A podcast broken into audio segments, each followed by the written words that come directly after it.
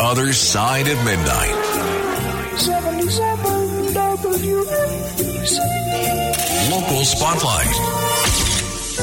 Good morrow, everyone. This is the Other Side of Midnight on 77 WABC. I'm Frank Morano, and thanks for starting your week with me. Let me begin with a tip of the cap to all of my friends, all of my family members, everyone in our audience who I, by extension, consider a friend, who are Yankee fans. By now, you've probably heard it. If not, you're about to hear it in Kenneth's sports report, which most people seem to like. The Houston Astros, or as we call them here in New York, the Houston Astros, have swept the New York Yankees. They beat the Yankees a couple hours ago by a score of 6-5 in a battle that went back and forth. It was quite a game. The Yankees were leading, but ultimately the Astros have won it. Now, I've spent just about my entire life rooting against the Yankees, so the 13, 14-year-old Frank Morano would be very happy about this. But as I've matured, I've diminished my Yankee dislike. And I know a lot of my fellow Met fans are probably screaming at the radio or screaming at their wireless device that I've betrayed some sort of Met principles. I don't think so.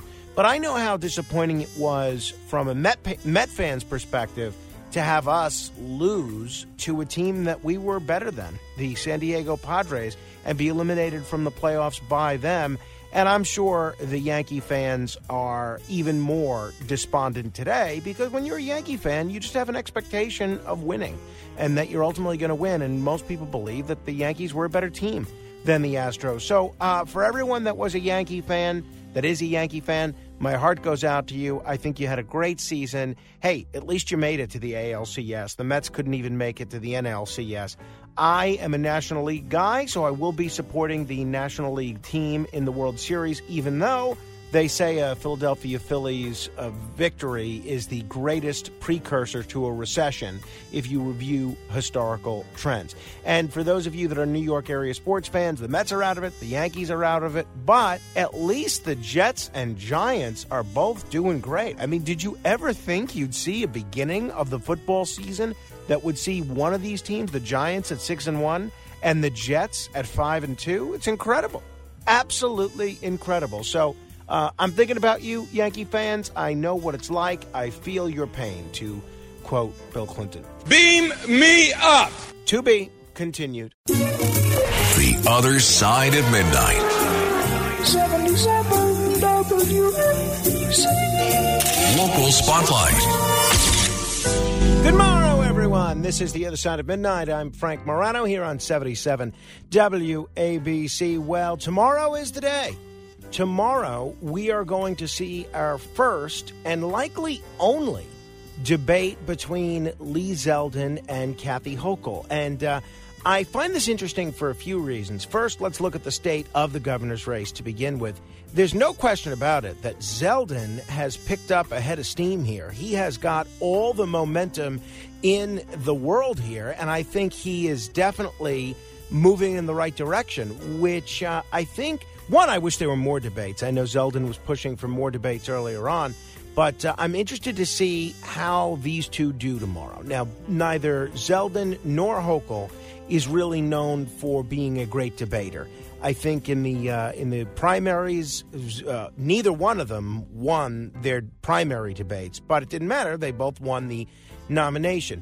The thing that I'm going to be looking for is to see how Zeldin responds to Kathy Hochul's attacks on his record on abortion. Obviously, she's making this whole campaign about abortion, and that is a strategy that has worked for Democrats in other areas. Now, so far, the Zeldin response to that is, I have no power to change the abortion laws. Well, I think that's a weak counter, because he is claiming that he can declare a state of emergency and do all sorts of things to unilaterally change the crime laws. So it is a little hypocritical to say, well, I could change all the crime laws, but I can't change any of the abortion laws without the help of the legislature. I think if he were to go so far as to pledge to not change any of New York's abortion laws, to pledge to keep the abortion laws that were signed into place by Governor Cuomo, which a lot of people think were far too liberal in terms of allowing abortion, I think that could actually take away the one arrow that Governor Hochul has in her arsenal. So that's going to be interesting to watch. But if I were Zeldin right now, clearly whatever you're doing is working. It is a risky proposition to go into this debate when clearly his strategy so far of just doing individual media interviews, campaigning all over the place, building coalitions, it seems to be working for him. So I'm voting for Zeldin, and I'm eager to see how this battle plays out tomorrow. The thing that I'm looking for Hochul to see, the thing that I'm looking for from Hochul is to see how she responds to the attacks on all this pay-to-play stuff that she does, which is not insignificant. It looks like a very real scandal, which could dog her for the next 4 years if she is elected. But I'm glad we're finally going to have a debate. I wish we had more than one. Beam me up! To be continued. The Other Side of Midnight. 77 WNBC. Local Spotlight. I don't consider myself a historian by any means, but I am someone who is really interested in history. I love learning about history, learning new things about history. I love reading history, and I love visiting historical sites, especially in our area. Well, lo and behold, there is a tremendous bit of European history right in our backyard in New Jersey. There is a Joseph Bonaparte exhibit in Bordentown, New Jersey. Yes, the Joseph Bonaparte, the brother of Napoleon. And I had no idea about this, but each year the Bordentown Historical Society hosts several exhibits at the Bordentown Friends Meeting House located in the historic district to educate visitors and residents on the town's history. Its newest exhibition consists of artifacts collected from King Joseph Bonaparte's self-imposed exile in South Jersey. Despite Bordentown's notoriety for its rich history, Doug Kiyofsky, the vice president of the Bordentown Historical Society, says that Bonaparte's ties to the small town is less known. I have to tell you, I am incredibly embarrassed that I had no idea that King Joseph Bonaparte lived in New Jersey. But sure enough, in the 1820s, he was there full time. And then in the 1830s, he was there off and on until 1839 when he finally left. I think this is so interesting. He was the eldest brother of Napoleon. He was the king of Naples from 1806 to 1808, king of Spain from 1808 to 1813. And after learning of the capture of his brother by British forces following his final defeat in 1815, Bonaparte knew that he was facing a grim fate, and he got out of Dodge quickly. And where do you go, at least back then, when you're looking to hide? You go to New Jersey. So I didn't know about any of this, but I find this pretty exciting. I'm going to make a trip to Bordentown. My friend Jason used to live in Bordentown. He says it's a great community. And I'm eager to learn much more about this, and I think it's great that the Bordentown Historical Society is doing this. Hopefully, by me talking about this, and I think the Jersey Journal also did an article about this, but hopefully by me talking about this, more people will also learn about it and go and visit the exhibit. Maybe I'll see some of you there. We'll see. Beam me up! To be continued. The Other Side of Midnight. 77 WNBC. Local Spotlight. One more hour to go. Don't think of touching that dial. So I really enjoyed John Catsimatidis' interview with Andrew Cuomo on Friday. There were a variety of interesting things that I found about it. And I'm actually going to try and get Andrew Cuomo as a guest on this show, because it turns out the person that's going to be producing this podcast is a friend of mine. I don't know if this person wants their name out there, so I'm not going to mention anything about that at this point. But I thought that the one area of this interview that was just so totally bizarre is where Andrew Cuomo goes out of his way to give credit for the crime reduction in New York City in the 90s to, of all people, David Dinkins. Listen to this. Mayor David Dinkins came in. Liberal mayor, beautiful fellow. What did he do? There was a crime problem. He went to the state.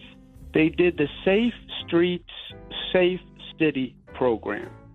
hired like 6,000 new police officers, increased the number of police officers on patrol by something like 50%, John.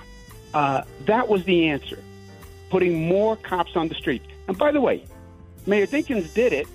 You started to see crime come down, but it really had its full impact under Mayor Giuliani. Now, I've got a lot of respect for Mayor Dinkins, and I think he does deserve some credit for, one, hiring Ray Kelly, which changed the direction of the police department, and two, raising taxes and getting federal money and state money to hire more cops, as Governor Cuomo said there. But I think what Governor Cuomo is missing here, and the people that share this narrative, and others have said it too, Anthony Weiner and others, is that it was the perception that the city was going to be tough on crime. When Giuliani and Bratton came in, it sent a message to the cops, we're with you.